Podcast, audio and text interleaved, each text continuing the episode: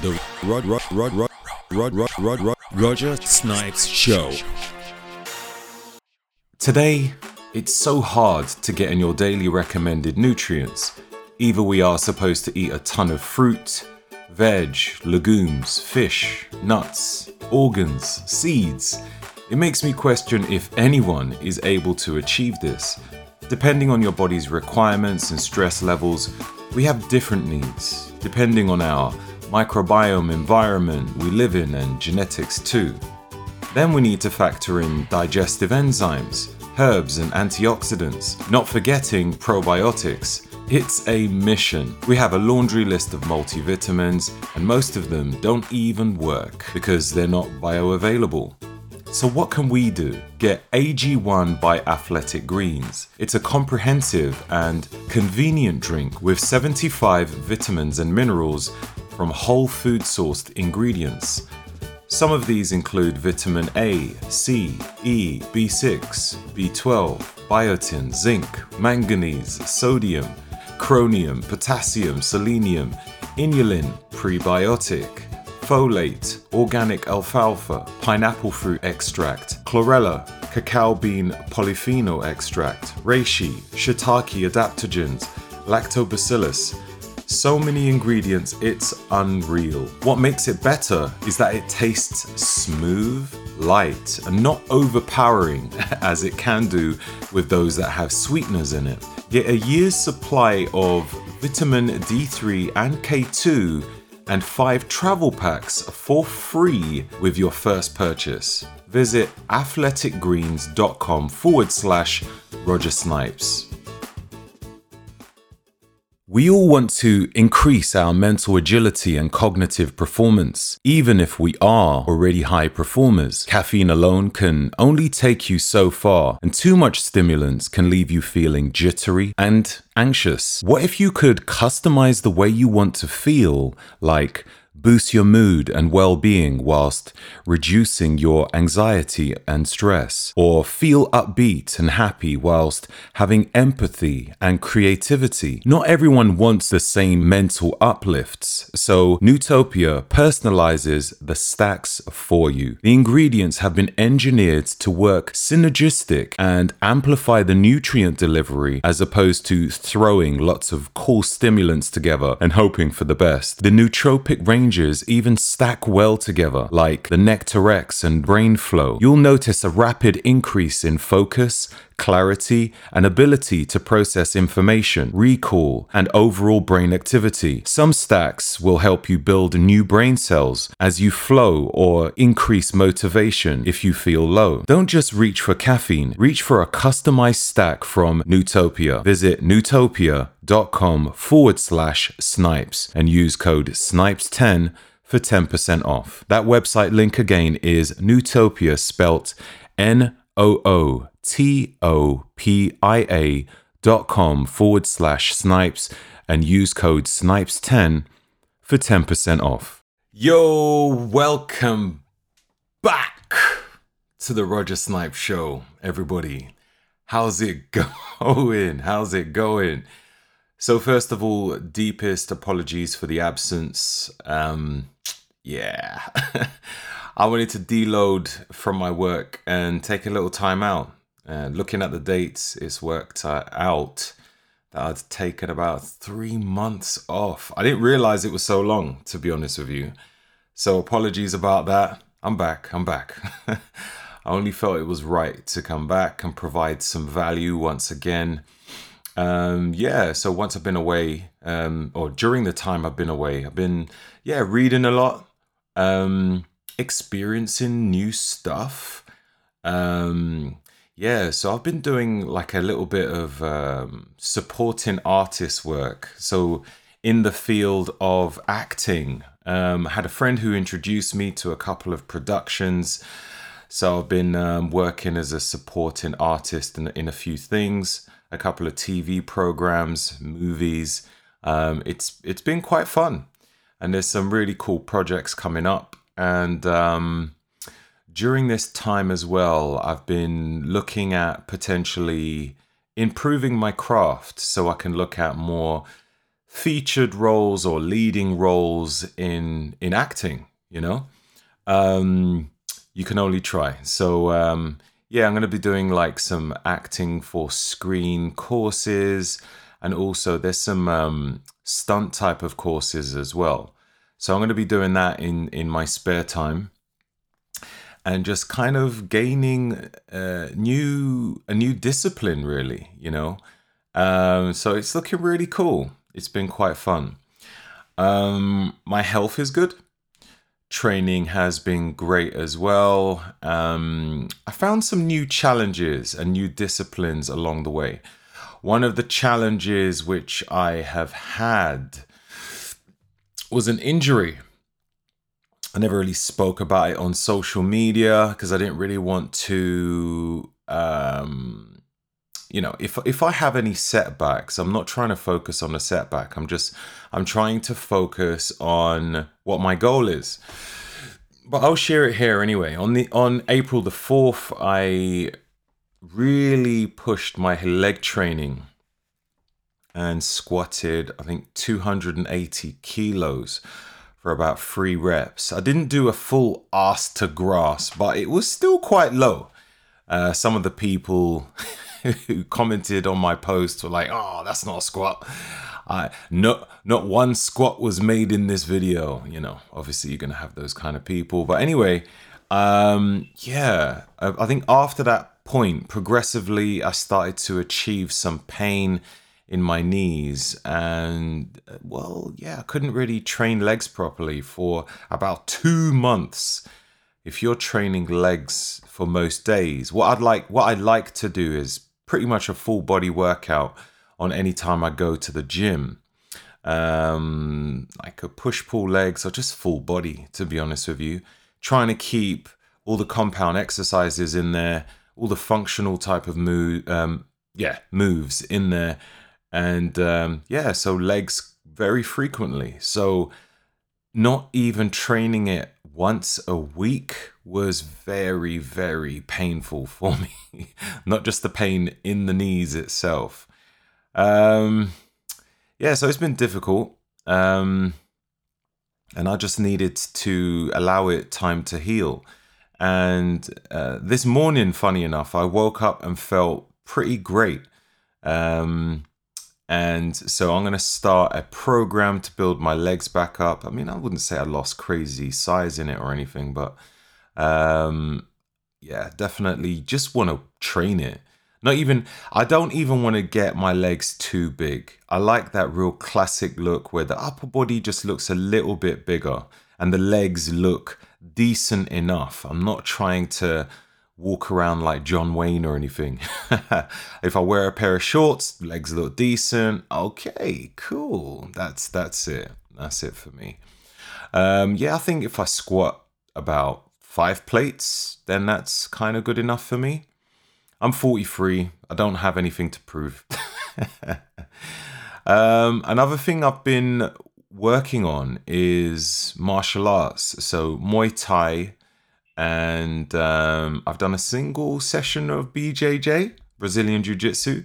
I need a bit, a little bit more time before I fully engage in that again. That's the, the BJJ, you know, with all the hugging or the grappling as they call it, and you know, I don't know, like a guy's face touching mine with his sweat like mixing in mine. It's it. There's a lot of psychological stuff required there, and I just need a bit of time. Um, but understanding the grappling, it's really interesting what those guys do. It's amazing. It's a real, real skill set. So, yeah, hats off, kudos, as they say. Uh, but right now, I'm going to focus on Muay Thai and boxing. Um, there's uh, a lot of similarities between the boxing style and uh, in Muay Thai and boxing itself, apart from the the stance or the um, yeah, the stance, foot stance. Obviously, with boxing, you don't use your feet, but like you still need to position your feet somewhere. Um, and uh, the guard, yeah, I think the guard with Muay Thai, it's like the elbows are up a little bit higher um, for different reasons, but it's just it's really fascinating. And I found that every time I go to um, a session, a Muay Thai or boxing session, within the first five minutes, I'm dripping with sweat. well, not fully dripping, but there is visible signs of perspiration.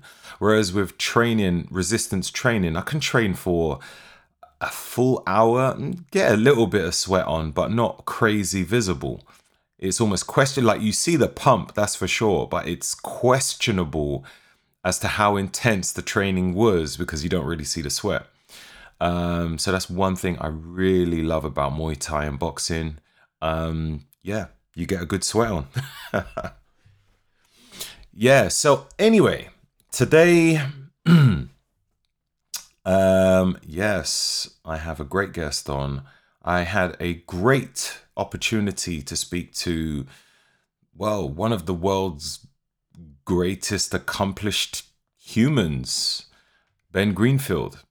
I mean, it's not just his physical accomplishments which makes him extraordinary, like his competitive background in conjugate tennis, water polo, volleyball, bodybuilding, his 13 time Ironman triathlon, um, marathons, Tough Mudder, Spartan races, probably just touching the surface. And it's and it isn't the fact he's a New York Times best-selling author of 17 books, um, well, at least by the recording of this podcast. But whilst he is ticking the boxes of being in physical peak condition with a healthy biological age, I'm sure a bank balance uh, adjacent to his knowledge as well. He has a combined approach to living using modern science with ancestral wisdom. He is also a very open family man with his relationship with his wife and his twin teenage boys who are homeschooled. Ben is an advisor, uh, an investor, and board member of multiple corporations in the health and fitness industry. But one thing I find pretty interesting is he is also a follower of the Christian faith. And one thing which I found deeply intriguing about this interview is that he is open and honest with his beliefs, sharing his intimate details on religion and spirituality and why there is a difference. So, lots of people think you know, if you're spiritual, you have a, a, a, deep connection with the divine, whereas religion tends to be more structured towards um, a certain type of connection to the divine, and it has to be on this specific path. And um, yeah, there's there's a lot of cross across networking pathways there, but there's also some some differences or segregations and you know differences in opinion. And we do we do cross or, or, we do cover quite a few different things there and it's really interesting. We learn about his ethos on what his ultimate lifelong goals are.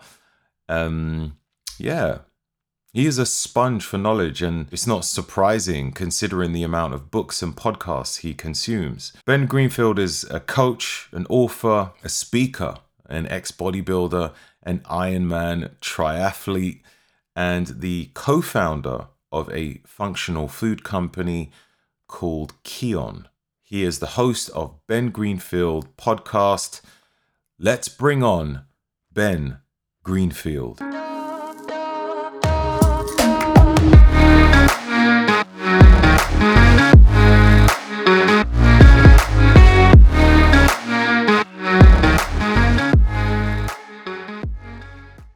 It's it's always difficult to start a podcast when technically you're interviewing me, but I brought the equipment. So so I don't I don't know who gets first dibs on the introduction, Roger. But I must say, for anybody who is listening in, uh, we're walking through a park right now in London with a portable microphone. So if you hear, you know, a bird get run over by a tractor, that's why. So, anyways, I'll shut up now. Awesome traffic, that's for sure. But look, um, it's a great pleasure to meet you in person. I was actually thinking that it was going to be via Zoom, Um, but to see you in person is great, man. Oh, it's How so much it's so much better. We get we get to absorb each other's electromagnetic frequencies, and Ah, yeah. and uh, it's always a different conversation when you're face to face, or at least walking side by side, than Zoom. I'm six foot two inches. Six two. Yeah, Right. six foot two, and I, I weigh about uh, 175. But I gotta tell you, and I'm only gonna tell you this because I know you're, you know, you have a history of bodybuilding, at least a little bit, a little tiny Just, bit. just a tiny. Just a when tiny. I was in college, I was six foot two, and I was bodybuilding, and I was 215. So, so I was 40 pounds heavier than I am right now. So your your training has obviously changed since then. What's what's your sort of training regimen at the moment?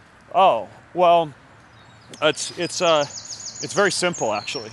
I am at the stage of my life where I'm trying to prioritize a lot of time with my sons. They're 14 years old, so they're kind of in those formative years when I think they, they really need a father around leading them through a lot of things. So I've so I've kind of steered the direction of my workouts to be inclusive of a couple of teenage boys tagging along with me. So it's pretty much like four things the foundation of my training kettlebells, sauna, ice, and breath work.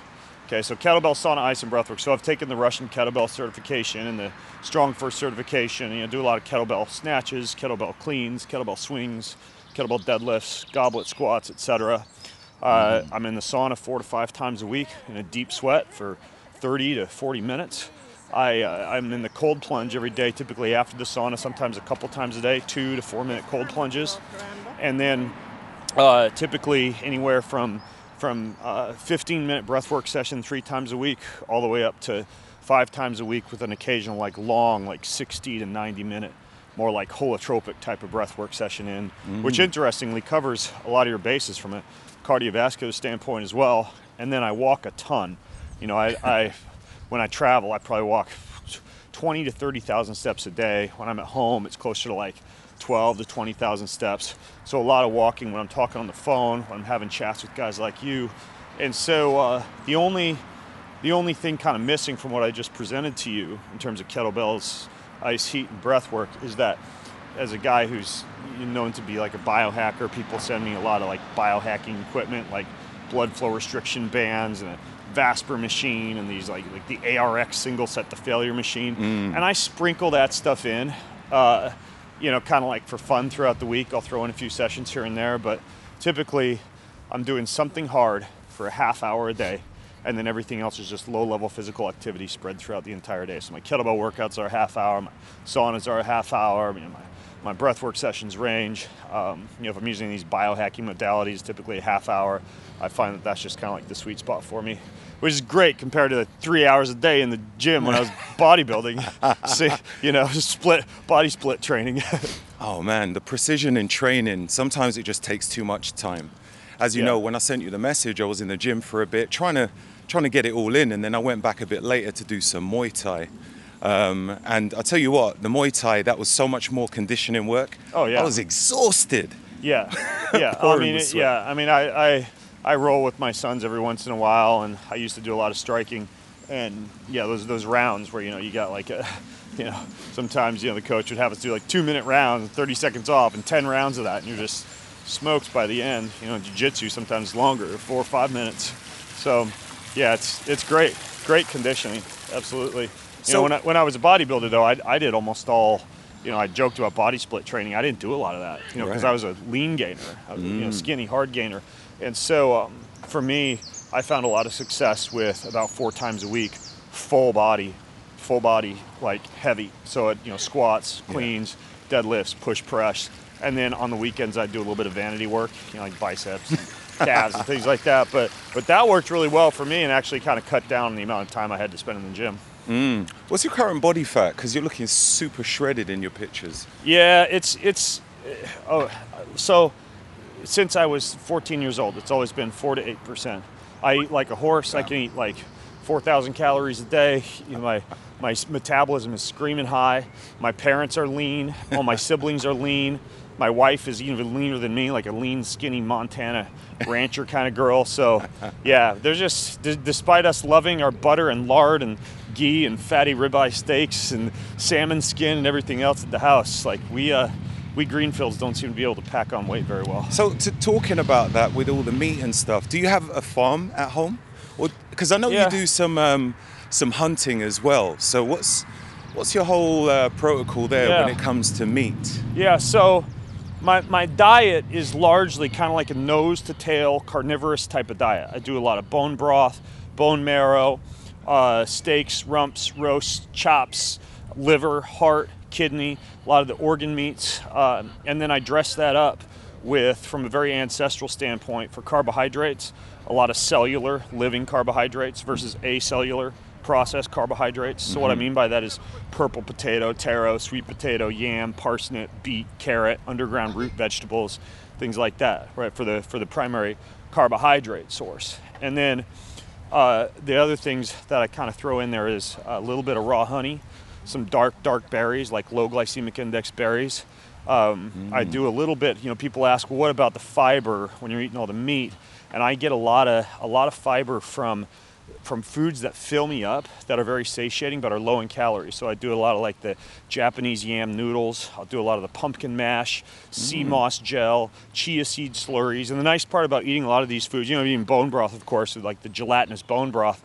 A lot of these foods that are higher in gelatin or, or thick or clumpy or in a gel-like format, they're actually um, they're better able to hydrate the body and carry water through the body because you know, if you look at Dr. Gerald Pollack's research at University of Washington on, on the fourth phase of water and water able to be in like this gel-like structure, which actually is in our cells.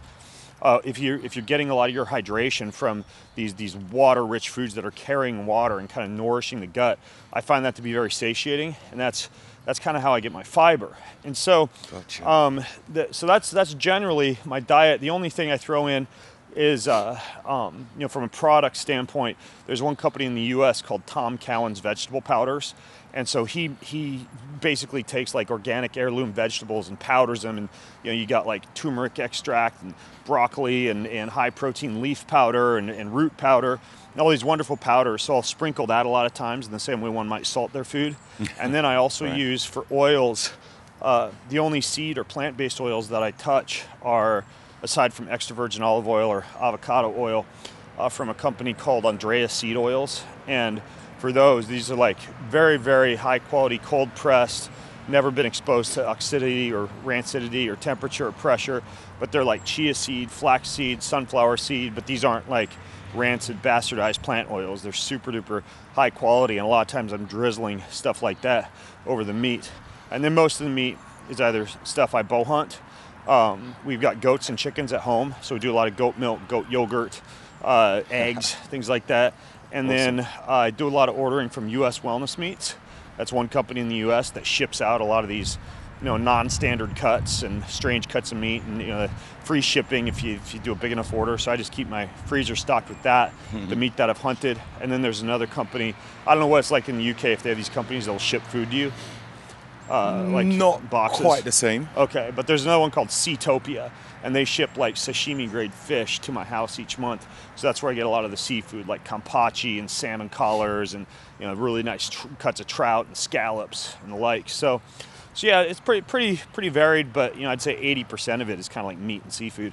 Awesome. How do you make your decisions like with your variety of food? Is it through um, I don't know, different sorts of tests? Have you done like a Yeah. microbiome test to check, Yeah. okay, these are the sort of foods I should be eating? Sure. Yeah, I, I think that you know, and, and this is why I've never really written a diet book because there is no one perfect diet for all of humankind, right? It's going to widely vary based on your your individual biochemistry, everything from the size of your stomach or your spleen or your pancreas or your liver to your vitamin D excretion rates or your uric acid excretion rates or your needs from an activity level or your genetic predisposition. You know, maybe you have mm. familial hypercholesteremia and poor gallbladder and liver function, so the ketogenic diet might not be the best you know, choice for you based on just a couple simple parameters like that.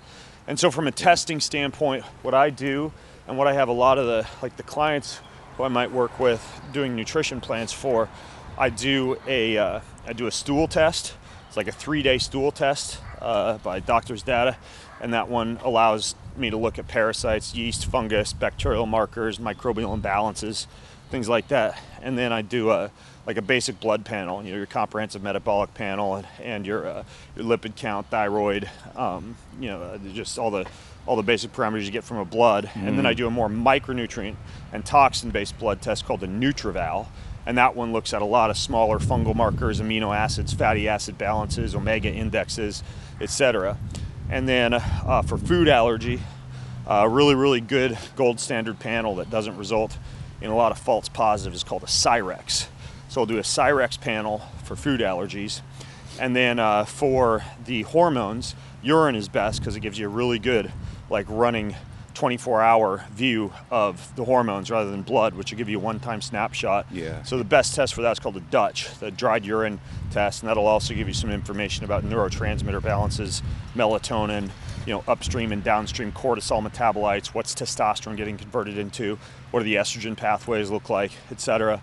And then uh, the the last one would be just like a salivary genetic analysis to see not only what, what you might be primed to eat from an ancestral standpoint, because there is something to that, you know, like what your mm. ancestors ate is something that you might be more accustomed to, to be able to tolerate. And the other thing you find out from these genetic tests, you know, let's say like the, the dirty genes test by Dr. Ben Lynch called StrateGene. It's a fantastic example. You can find out what do your nitric oxide pathways look like, what do your sulfur uh, sulfur metabolism pathways look like, what do your, your, your histamine tolerance or intolerance pathways look like, so you can kind of see if there's certain things that you might want to do from a genetic standpoint to clean things up or, or add in.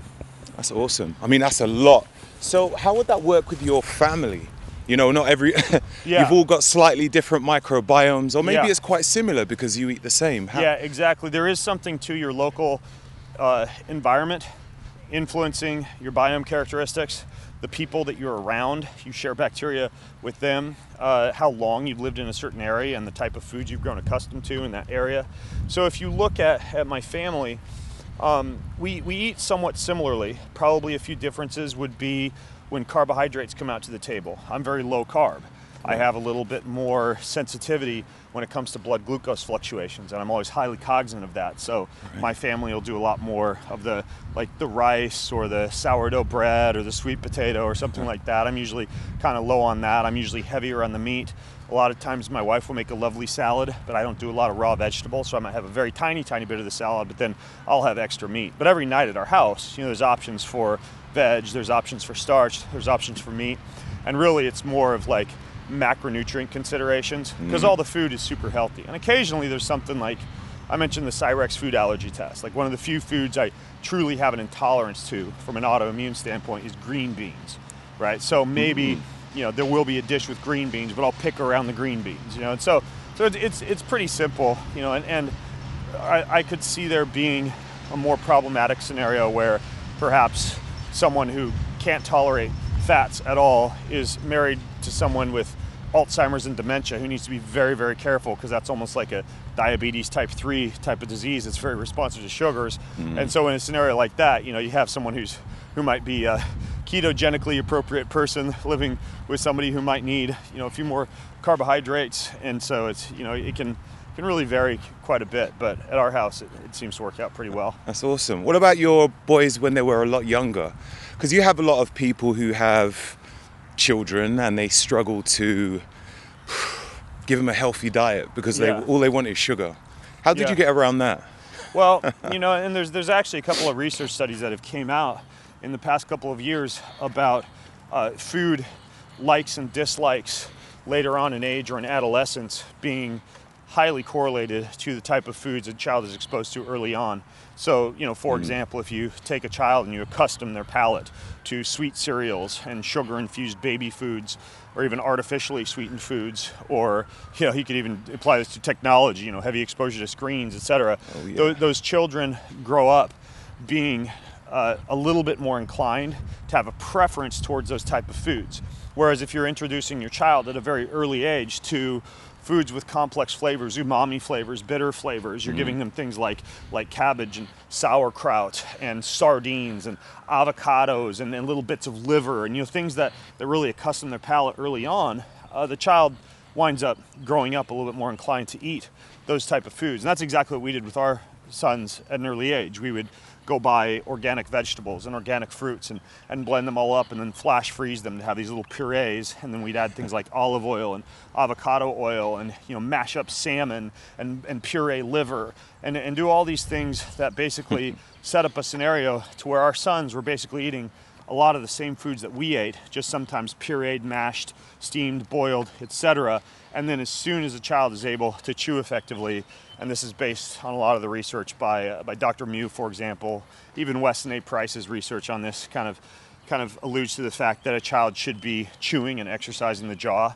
And so mm. that'll directly influence, you know, the, the, shape of the teeth and the mouth, the dental health later on in life. And so as soon as a kid is able to start chewing the food, you want them to chew straight away because we actually have a society where sleep apnea is a big issue, teeth crowding is a big issue, poor dental alignment is a big issue, and part of that is the high, high amounts of soft, soft foods that a child grows up with ultra processed foods that are easy to chew yeah. and easy to get through the through the jaw and then when you pair that with a relative lack of a lot of these natural fat soluble vitamins, you know, we live in kind of a fat phobic era still. You know, so the kids aren't getting a lot of vitamin A, vitamin D, vitamin E, vitamin K, the things that help with bony structure and teeth formation. Mm. And so those two factors together are not doing kids or adults any favors from like a, a stature, jaw alignment, uh, you know, sleep quality type of standpoint.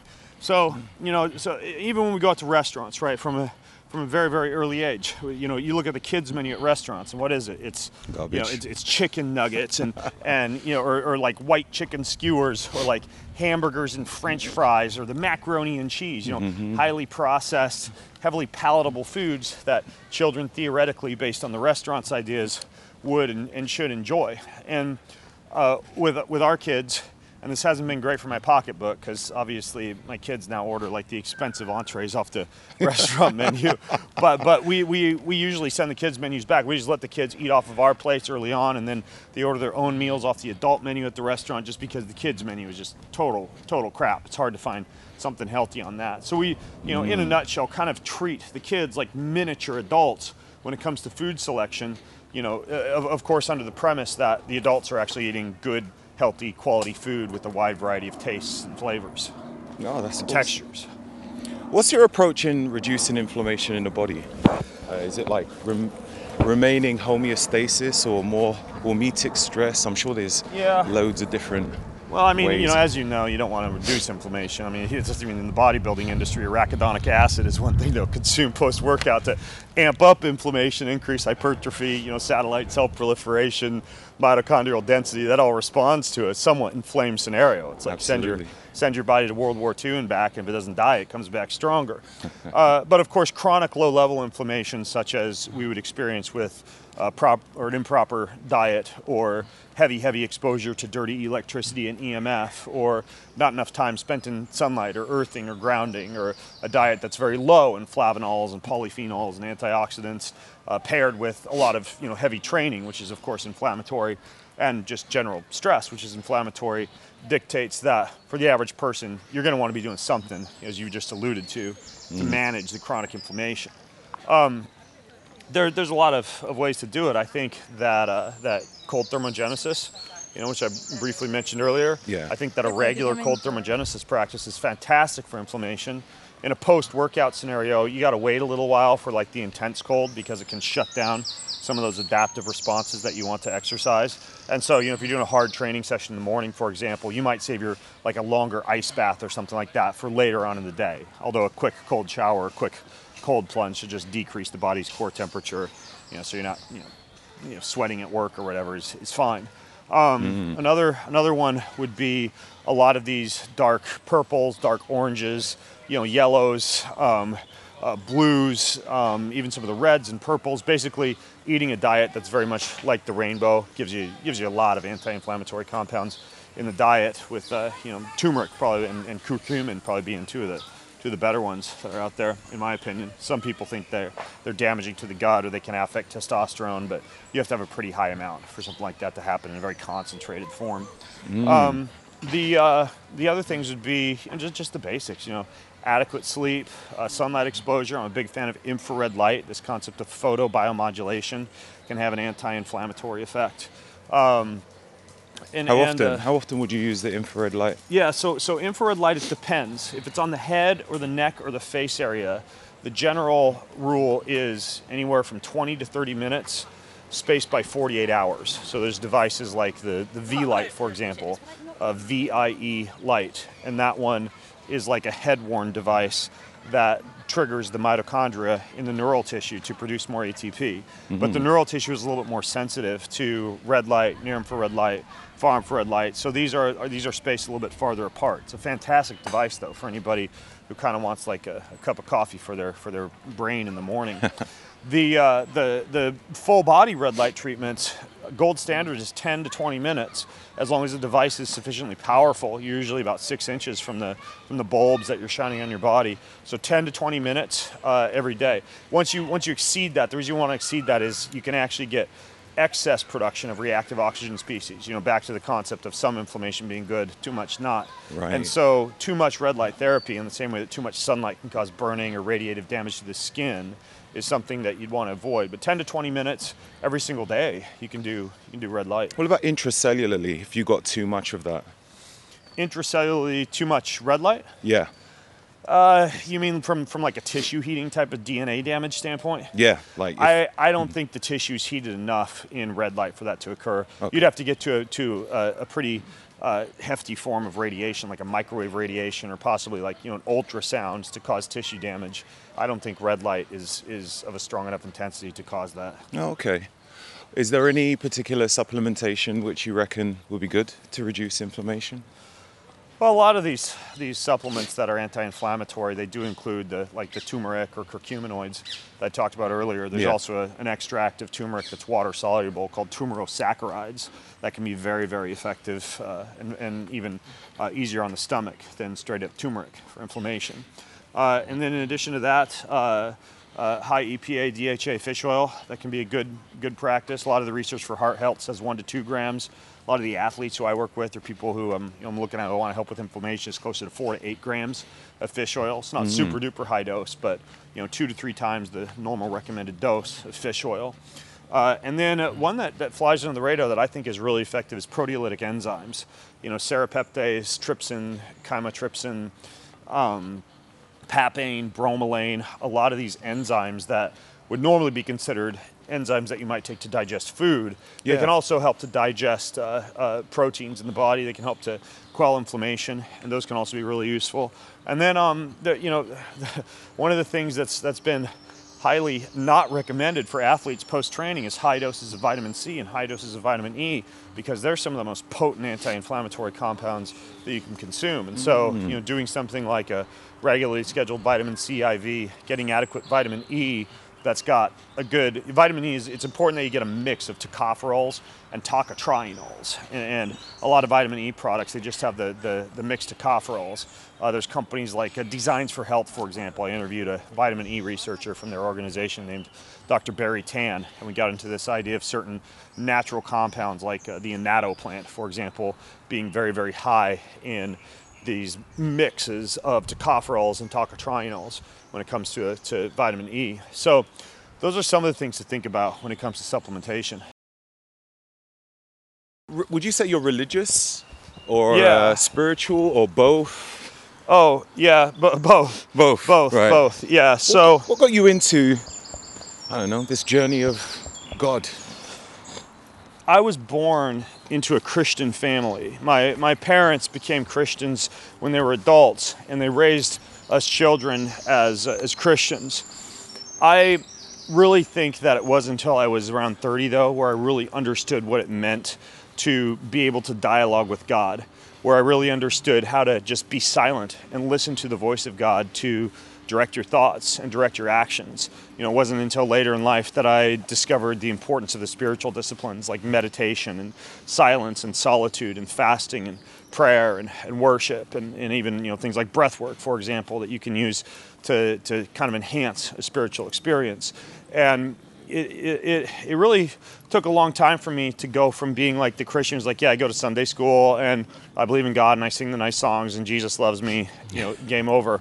and to become a person who feels as though like I can be in daily dialogue with God. I can cast all my, my burdens on, on a higher power. I can believe in, in, in the hope that there's a greater story written for my life and all I need to do is wake up each day and do the very best job I can with whatever God has put upon my plate for the day. It's, it's you know, been, been a, a daily process of growing closer to God and understanding what it truly means to, to walk with God.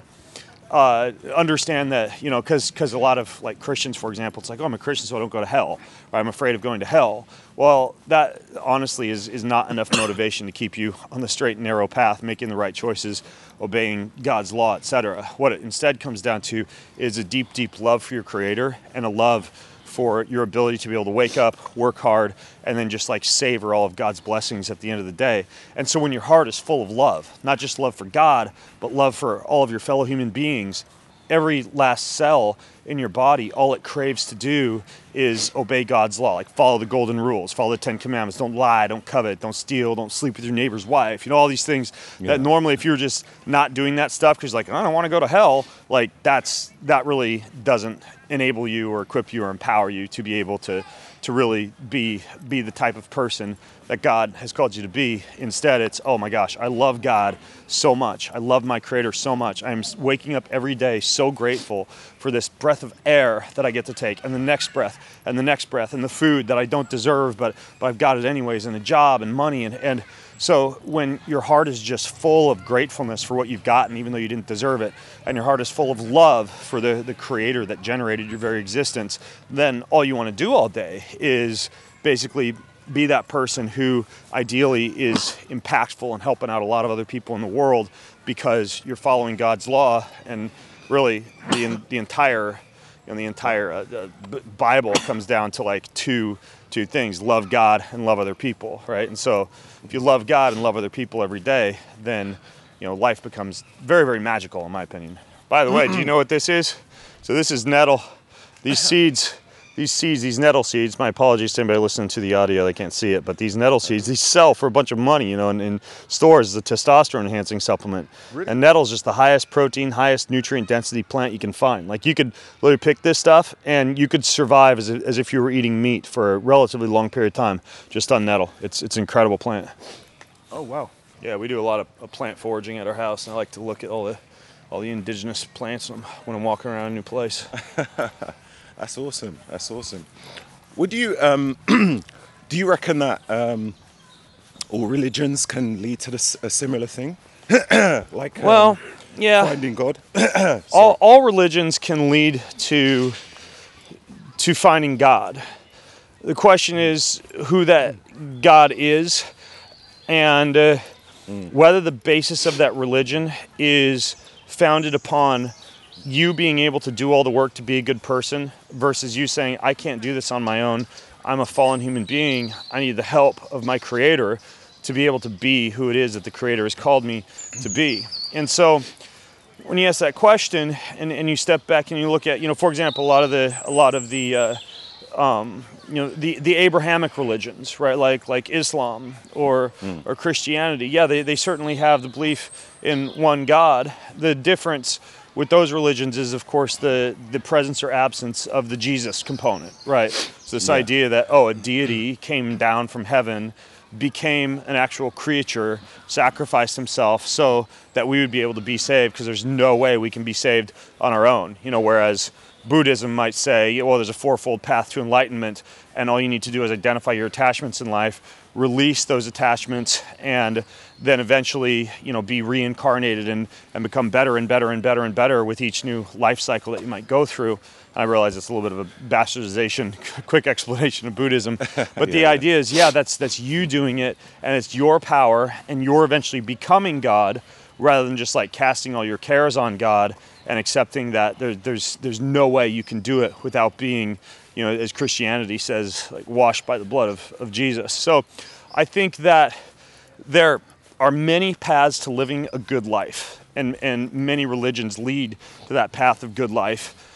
I think that the only way to eternal life, to eternal life, to actually being in heaven and existing for all eternity with God, which I think is, is just a wonderful existence, I think the only way to that is actually through Jesus Christ. And so, right, right. so it depends, you know, if, if you're asking, can you be a good person? You know, without necessarily being a Christian, yeah, you can. Can you gain eternal life? I actually don't think you can, Be- mm. just because you know, as a as a guy who who goes to the handbook for my particular religion, the Bible, all I know is it says the only way to heaven is through Jesus, and so I can't say that I believe little bits of the Bible, but I don't believe other little bits. I just have to believe the whole thing's inspired by God. That's really interesting.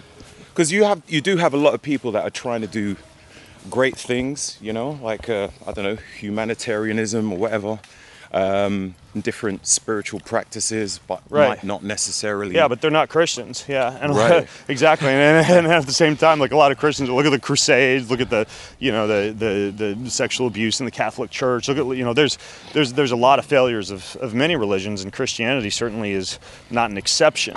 Um, the the the the idea of having some type of law, some type of moral order, some type of absolute morality is where you see a lot of benefits of many of these religions that have playbooks or guidebooks or rule books. Because I just, you know, I, I think about the worst thing is to say, hey, you you believe what you want to believe, bro. Speak your truth, which is very common these days. You don't want to offend people. We don't want to rub them the wrong way. But the problem with that approach is that if everybody speaks their truth, if everybody believes in what it is that they want to believe in, well, I might say, you know, Roger, right now, what would really make me most happy is to like, you know, you grab you and hold a knife to your head and like shove your face in that pond and try to drown you. And you'd be like, no, no, no, that doesn't make me happy. And we'd stand there trying to figure out whose morals are absolutely correct. And certainly we have certain things that that bring disgust up or or that that we might think, oh, I'd never like you know stomp on a baby's head or whatever.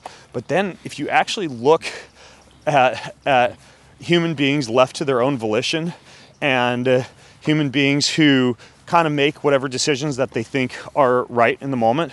Well, I mean, look at Nazi Germany, right? I mean, like mm. like when left to their own volition, human beings are capable of not making the right choices in the absence of some type of a god or playbook or handbook that dictates here eh, here is exactly what is right, here's exactly what is wrong. Like don't mm. lie, don't kill people, you know, don't covet. Like and so I, I think that that's a really really important part of religion is it does provide you with a guidebook, you know, some some sense of absolute morality in terms of what is right, what is wrong.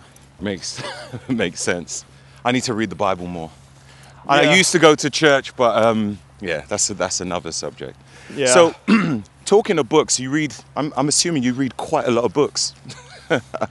I do read a lot of books. I well, so um, I usually have a stack of books I'm working on. the The upstairs bedroom is typically like nonfiction, uh, fun books, fiction books. Like right now, it's, it's Puzzler by A.J. Jacobs, right, where it's just like a book about Sudoku and crossword and and uh, and Rubik's cubes, and it's got little puzzles at the end of each chapter. And it's great for putting you to sleep because your brain's kind of like, oh, I can't do this anymore, and then you just kind of fall asleep. So up in the bedroom, it's all the fun books that kind of feel like a waste of time, but that you're able to read when you're just laying there getting ready for bed.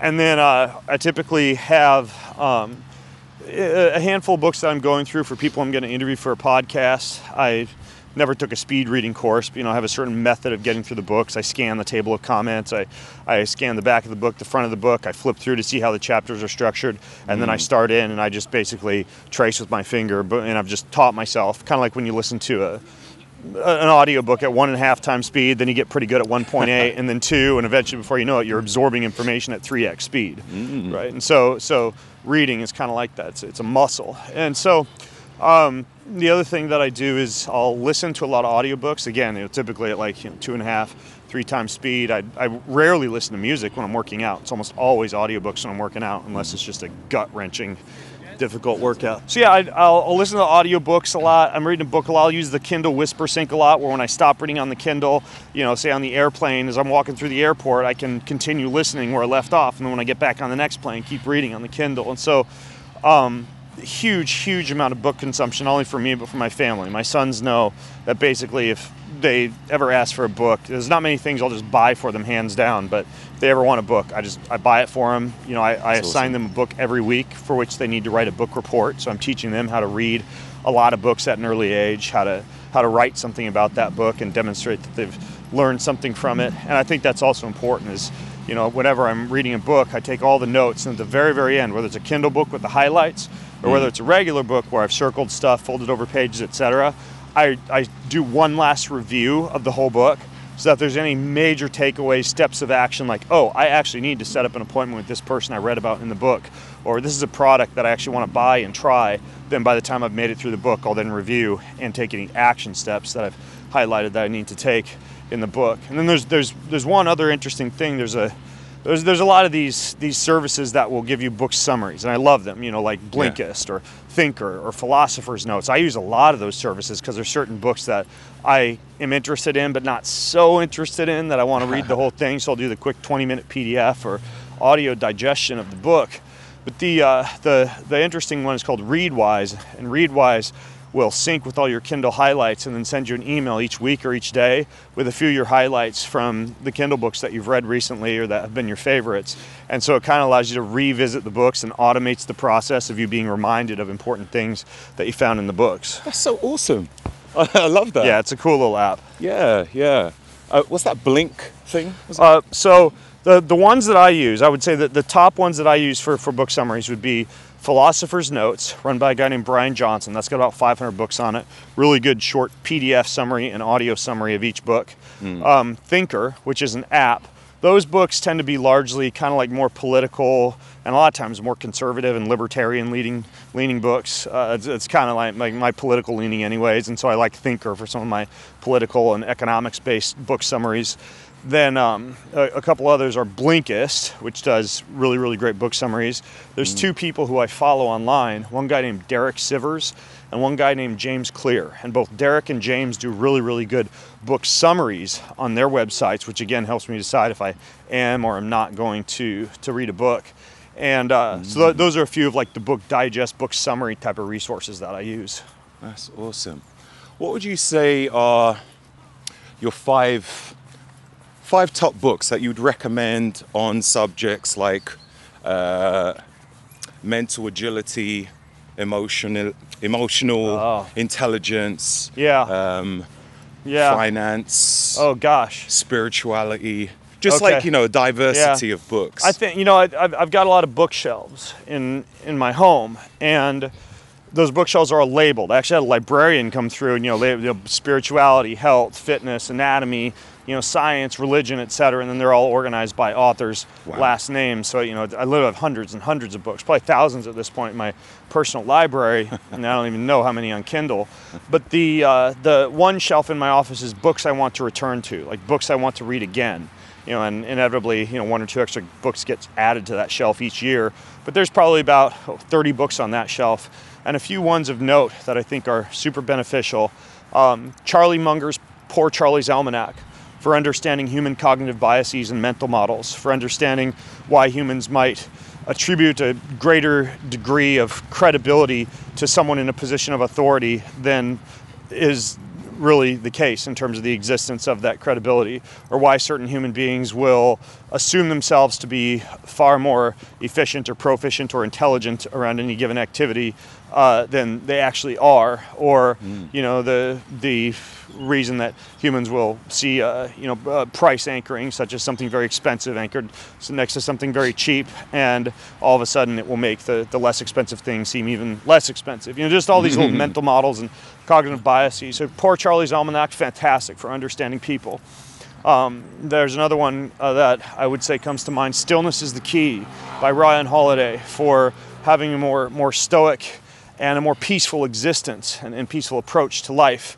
Um, you know, I, I really like some of Ryan Holiday's work. He's he's probably better known for books like Obstacle is the Way, but Stillness is the key. I think is, is one of his best works for introducing more peace and stillness into one's life. Um, I think that. Uh, uh, a, a couple other good ones uh, in, in some of the sectors you talked about. Ray Dalio's Principles as a business based book. Um, both his book Principles and then a, a similar book called uh, Rocket Fuel, which allows a CEO like me to, to better interact with members of my organization and, and understand how to how to implement my vision. I would say both Rocket Fuel and Principles have been really really good in the in the business side of things. I would say for financial, there's a book called What Would the Rockefellers Do? And that's an amazing book because, you know, for I'm I'm a big believer in legacy, right? I'm not raising my children. I'm raising my children's children and my children's children's children. And we have a Greenfield family playbook and Greenfield family values and a Greenfield family crest and you know a logo and family t-shirts and hats and hoodies and this this deep deep sense of belonging and pride and legacy in terms of what it means to be a Greenfield. But as a part of that, we also have a family trust. We have a family constitution. We have a family bank in place. So so uh, generational wealth is distributed in the proper way amongst you know subsequent generations. And and again, it's like a guidebook for the family. And all of this are habits that you know you think of like great families. I'm just going to use U.S. examples, you know. But if you look at like I don't know the the Bush family or the Rockefeller family or the Clinton family, you know, a lot of these families like how did that family become like so great, so powerful, so wealthy, uh, so impactful? Well, in many cases, this is how they've set up their families. A real, real legacy-based approach to to building a family. And so, so that's another one. And then I would say if I could name one more, um, I think that uh, you know one of the early nutrition books that I read that I think really helped me wrap my head around something we talked about earlier: the dangers of seed oils, uh, the the subtle nuances between fats, the importance of fat, and just generally gave me a real, real good nutritional philosophy. It was early on in my nutrition studies, but it made a real, real impact on me. Was Deep Nutrition by Cate Shanahan. Um, really, really good kind of ancestrally based nutrition book. So I'd say deep nutrition, and that was my problem when I when I wrote my book Boundless. Like if you read that book carefully, you wind up buying like 30 other books because I read so much and I say throughout the book, I'm like, oh well, go read this book, go read this book. Oh, this book talks more about this. This book talks. So I consider one of my jobs to be just like reading books and based on what I've read, telling other people what they should read. I got Boundless and I just I got lost at the same time.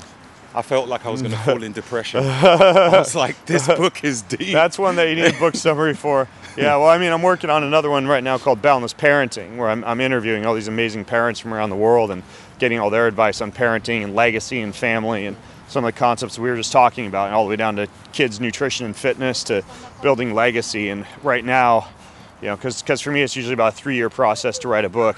So that one's at about 1,400 pages right now of material and eventually you know when i get all the information it'll be close to 2000 pages then i cut all that down i edit it i decide which babies i'm going to kiss goodbye to and and eventually you know put it into a book but i do like to write big comprehensive books when i can much to Oh. the chagrin of my publisher I love the idea of the kids one. I, I did get one by uh, Robert T. Kiyosaki. Although Uh-huh. he does one on, you know, he does Yeah. it on finances. yeah different- rich dad poor dad Yes, Yeah. correct. Yeah. Um, he also has one for children. So I Yeah. think like if you can, if people do more for children, I think that would, it would just start off the world in a better place. you That's know? that's the foundation of everything. By by the way, Rich Dad Poor Dad also has the cash flow game, which is a great. We play a lot of board games with big family dinners each night, and and a lot of the games that I'll choose are games that I want to use to teach my kids important life principles. Like there's a fold-out game called Rhetoric, where you learn how to give impromptu speeches or persuade people. Or there's you know games like uh, Boggle or Scrabble that teach a child you know how to how to spell and how to how to build up their vocabulary. Or you know there's there's other games like Exploding Kittens or Unstable Unicorns that teach kids logic and, and if this then that type of sequential thinking. And so we're a big fan of games. But that that cash flow game is one that's fantastic for for finances. You know that and, and playing Monopoly and intentionally and mindfully and understanding what what it means to mortgage and what it means to be in debt and what it means to have assets. You know, big fan of that stuff. But the uh, the the question about um, uh, the the children, you know, not only is, is the way that we the, the way that we affect change in society always starts from the ground up right? It always starts with the kids. And so if you've got a bunch of kids you know such as i don't know in the case of, of america's educational system you know lining up in a row putting a square peg in a square hole a round peg in a round hole learning at the same pace as the rest of the classroom getting exposed to peer pressure and bullying eventually being taught things you know about like being ashamed of your your skin color or or hating the country that you live in because of certain things that's done. You, you have kids that grow up in my opinion just basically really wired up the wrong way you know they're not like at least in america i'm noticing the upcoming generation they're not like creative, free thinking, resilient, like people with, with patriotic pride and, and pride about who they are and their own identity, whether whether socially or racially or politically. You know, kids are just basically they're they're not marching to the beat of their own drum. They're mm-hmm. instead just swallowing hook, line, and sinker what they're taught in a modern education system. And then you you look at kids who are like homeschooled or unschooled and they're engaging a lot of creative free thinking and problem solving and experiential based learning and hands-on education. And I'm just more impressed with that group of kids, you know, painting with a broad brush from the mm-hmm. from the children that I've hung around with. And so as parents, we must realize that if we're going to complain about the way that society is going, we're going to complain about politics, we're going to complain about the way things are, we have to think very long term. We have to think, okay, how do I change this? Yeah, I can go and, and vote, I can go and lobby, I can go and protest, I can I can go and affect change socially, but the number one thing you can do is train the next generation not to make the same mistakes that you made. Train the next generation to be better people. Train the next generations to be sub- subsequently better and better and better. And you know, for me personally, I've realized that no matter what I do from a business standpoint, no matter what cool places I go to and travel, or amazing people I get to talk to, or money that's made, or anything like that, I, it's very, very hard for me to be happy unless everything is just amazing at home.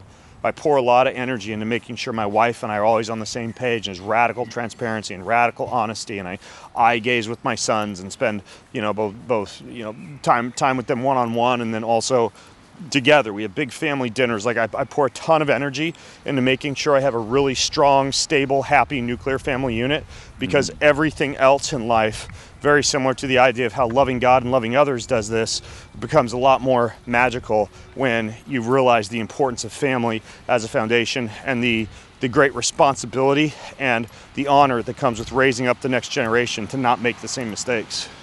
That's powerful. So that is Amazing. I love that. I love that. Um, yeah. It, it, you know, sometimes I do question why relationships break break so soon. You got people who have a pattern of relationship break that like their relationship lasts for like a year or two years, and I'm oh, thinking, yeah. Well, I can tell you why why that primarily is. I mean, it, it started to be an issue when when uh, humans began like serial dating, right? Like, I'm gonna date this person, I'm gonna dump him if I don't like him, I'm gonna try this person on for size, maybe see what it's like to have sex with that person, see what it's like to have sex with this person. And so, what happens is that conditions you to almost have an unfamiliarity with what it means to be happy and stable with one person just because you spend your entire teenage years engaged in this serial dating type of uh, t- type of existence. Whereas, you know, in in a, I think a more appropriate. We can turn on the other way. In a more appropriate um, scenario, basically, you know, you, you'd see like like a man would would would court a woman for a long period of time and be with her family and get to know her sometimes for years and eventually marry and, and maybe they hadn't had 20 or 30 partners before they got married. You know, my my wife had no partners before we got married. I had had maybe maybe five or six girlfriends. Uh, but then you introduce Tinder and swiping and online dating apps and the ability to be able to move, move, move through people and, and swipe, swipe, swipe through multiple people. And then pornography, where you can engage in a sexual relationship with sometimes up to you know 100 women within 20 minutes. And mm. we create a scenario in which human beings are kind of conditioned to be in serial relationships, polygamous relationships, polyamorous relationships, versus embracing the stability and happiness and societal order that can be derived from, from monogamy, from being happy with one person, from learning how to love someone no matter what, learning how to sacrifice yourself for someone no matter what, understanding that a relationship is not just about how good the sex is with that person, but how good the friendship and love and relationship and spiritual sacred connection to that person is. And once you start to look at your fellow human beings back to you know loving God and loving other people fully as sacred souls, it's very, very difficult to like, you know, for, for a guy to, to go to a bar you know, get drunk, pick up a girl who's also drunk, go home, you know, sleep with her, and and then just like say goodbye the next day because it basically objectifies a person as a carnal, fleshly object that's purely there for pleasuring mm-hmm. versus a person who's a sacred soul who you're going to go on to live with for all of eternity. How would you treat that person if you actually knew that was going to be the case? And how would you act differently around people if you really did recognize them as sacred souls that you will live with for eternity? Wow, they're super powerful. You know, that, that made me think about um, a post I've done one time, and I asked people, What's your thoughts on unconditional love? Is there anyone that you love unconditionally? And then when, when I started to think about it myself, I thought, there seems to be a, lot of conditions on why we love people, and it made me question: Does yeah. anyone love anyone uncondi- yeah. unconditionally? I mean, you mentioned about Jesus, and is the only person I know who actually does. It's it's impossible. Yeah, it's impossible unless you're perfect to love Yeah. anyone unconditionally. And that's kind of back to what I was explaining before. If you try to love someone unconditionally, you can't do it of your own power. You're you're just a, a fallen human being, a broken human being. It's impossible to truly, purely love someone unconditionally. In the same way that's impossible to go through your entire life without missing the mark, without sinning in some way. But when you rely upon the grace of God and you say, I can't do this, but you're on your knees every morning praying, hey, Jesus, give me the power to, you know, and that, that's part, like I say a prayer in the morning when I'm swimming in my pool. I say, Our Father who art in heaven, uh, please turn me into the father and husband who you would have for me to be, into a man who will fulfill your great commission and remove from me all judgments of others. Grant me your heavenly wisdom, remove from me my worldly temptations. Teach me how to listen to your still small voice in the silence and fill me with your peace, your love, and your joy. Amen. So I say that prayer every morning, but a part of it is remove from me all judgments of others because I tend to be a judgmental person, especially coming from a fitness background. I'm fitter than you. I look better than you with my shirt off, where I can play better sports than you. I could kick your butt, you know, if we were if we were in some kind of a foot race. And so, you know, you, you tend to start to size up people, you know, especially when you're in fitness and you're in health and oh look at that person, they're eating Cheetos. It's no good. You know, they don't even, they don't even know. They're stupid. But once you once once you're on your knees every day asking for help to be able to love people no matter what, it does become a lot easier. You're never going to be able to do it fully unconditionally until, mm. I mean, man, once, once you die and you go to heaven and you're perfect, I'm sure. Yeah, yeah. But but yeah, it, it should be a goal and it should be something that you actually beg God to give you the ability to do each day because obviously, if you're going to live your life by the mantra of loving God and loving others, then you should be loving God unconditionally, right? Mm-hmm. Whether rain or sunshine, whether he, your house burns down or you lose your partner or what. And you should be loving people unconditionally, whether they treat you shitty or whether you, you know, they're not the same type of person as you with the same political beliefs or, you know, the same tendencies. Doesn't matter. Yeah, you love people unconditionally, but you're right. It's very difficult to actually pull that off. Hmm. How did you come up with Kion? Like, where, where did the vision start to where it is right now? so Kion, it was kind of funny because I, I actually I don't know if I've told this story before in a podcast. I may have, but there was one year in Kauai that I, I kind of took a, a heroic dose of, of psilocybin on the beach, and uh, I was with some other people, and they were all just kind of they were talking with each other and laughing and joking. I was like, this is not the context I want to be in. So I wandered down the beach and just spent like four hours sitting on a log, and I, I was thinking and I was journaling and I was writing and I was just looking at the sky and kind of in deep introspection and in a state that's sometimes more difficult to get into without the help of some type of plant that shifts your ego in a different direction. Yeah. You know, and I, I don't think you should use plant medicines as like an oracle, you know, and, and, and say like, oh, the only way I'm gonna know what God is telling me is to take a bunch of magic mushrooms. But no, to instead to just kind of shift your thinking in a different way, the same way you might have a cup of coffee before you go do some deep work in, in writing. And so, you know, I, I, I got to thinking while I was while I was there about how I'd really been craving to create something that was bigger than just me, to create something that could help people, whether or not they knew who Ben Greenfield was or whether they read my books or anything like that. Like I wanted, I wanted to create something. You know, I think that God as a creator made us in his image and we human beings, we, we crave to create something, whether it's a story or a piece of art or an invention, or maybe Elon Musk, it's a tunnel under LA or a Tesla, or, you know, in my case, it was like, it was like, I want to create something like nourishing and healthy uh, and some type of a supplement. And so I, at the time I had been, uh, I'd been partnering with a lot of different supplement companies as like an affiliate, you know, representing their product. I was an athlete. I was racing all over the world and, and you know, kind of kind of pimping other people's products, so to speak. and I decided, you know, I'm just gonna make make my own stuff. I'm gonna make my own stuff. And so, um, you know, met up with a with a wonderful friend and the CEO of Kion now, my co-founder Angelo Keely. Uh, he's a f- fantastic guy, and, and we just get along so well. And uh, we just decided we wanted to start a company where every single ingredient was sourced as high quality as possible, even if that meant that you know we had limited supply of some of the stuff that we wanted to produce. Nothing, nothing in any product that doesn't have human clinical research behind it in terms of efficacy and the exact amounts necessary. No fairy dusting, no proprietary formulas.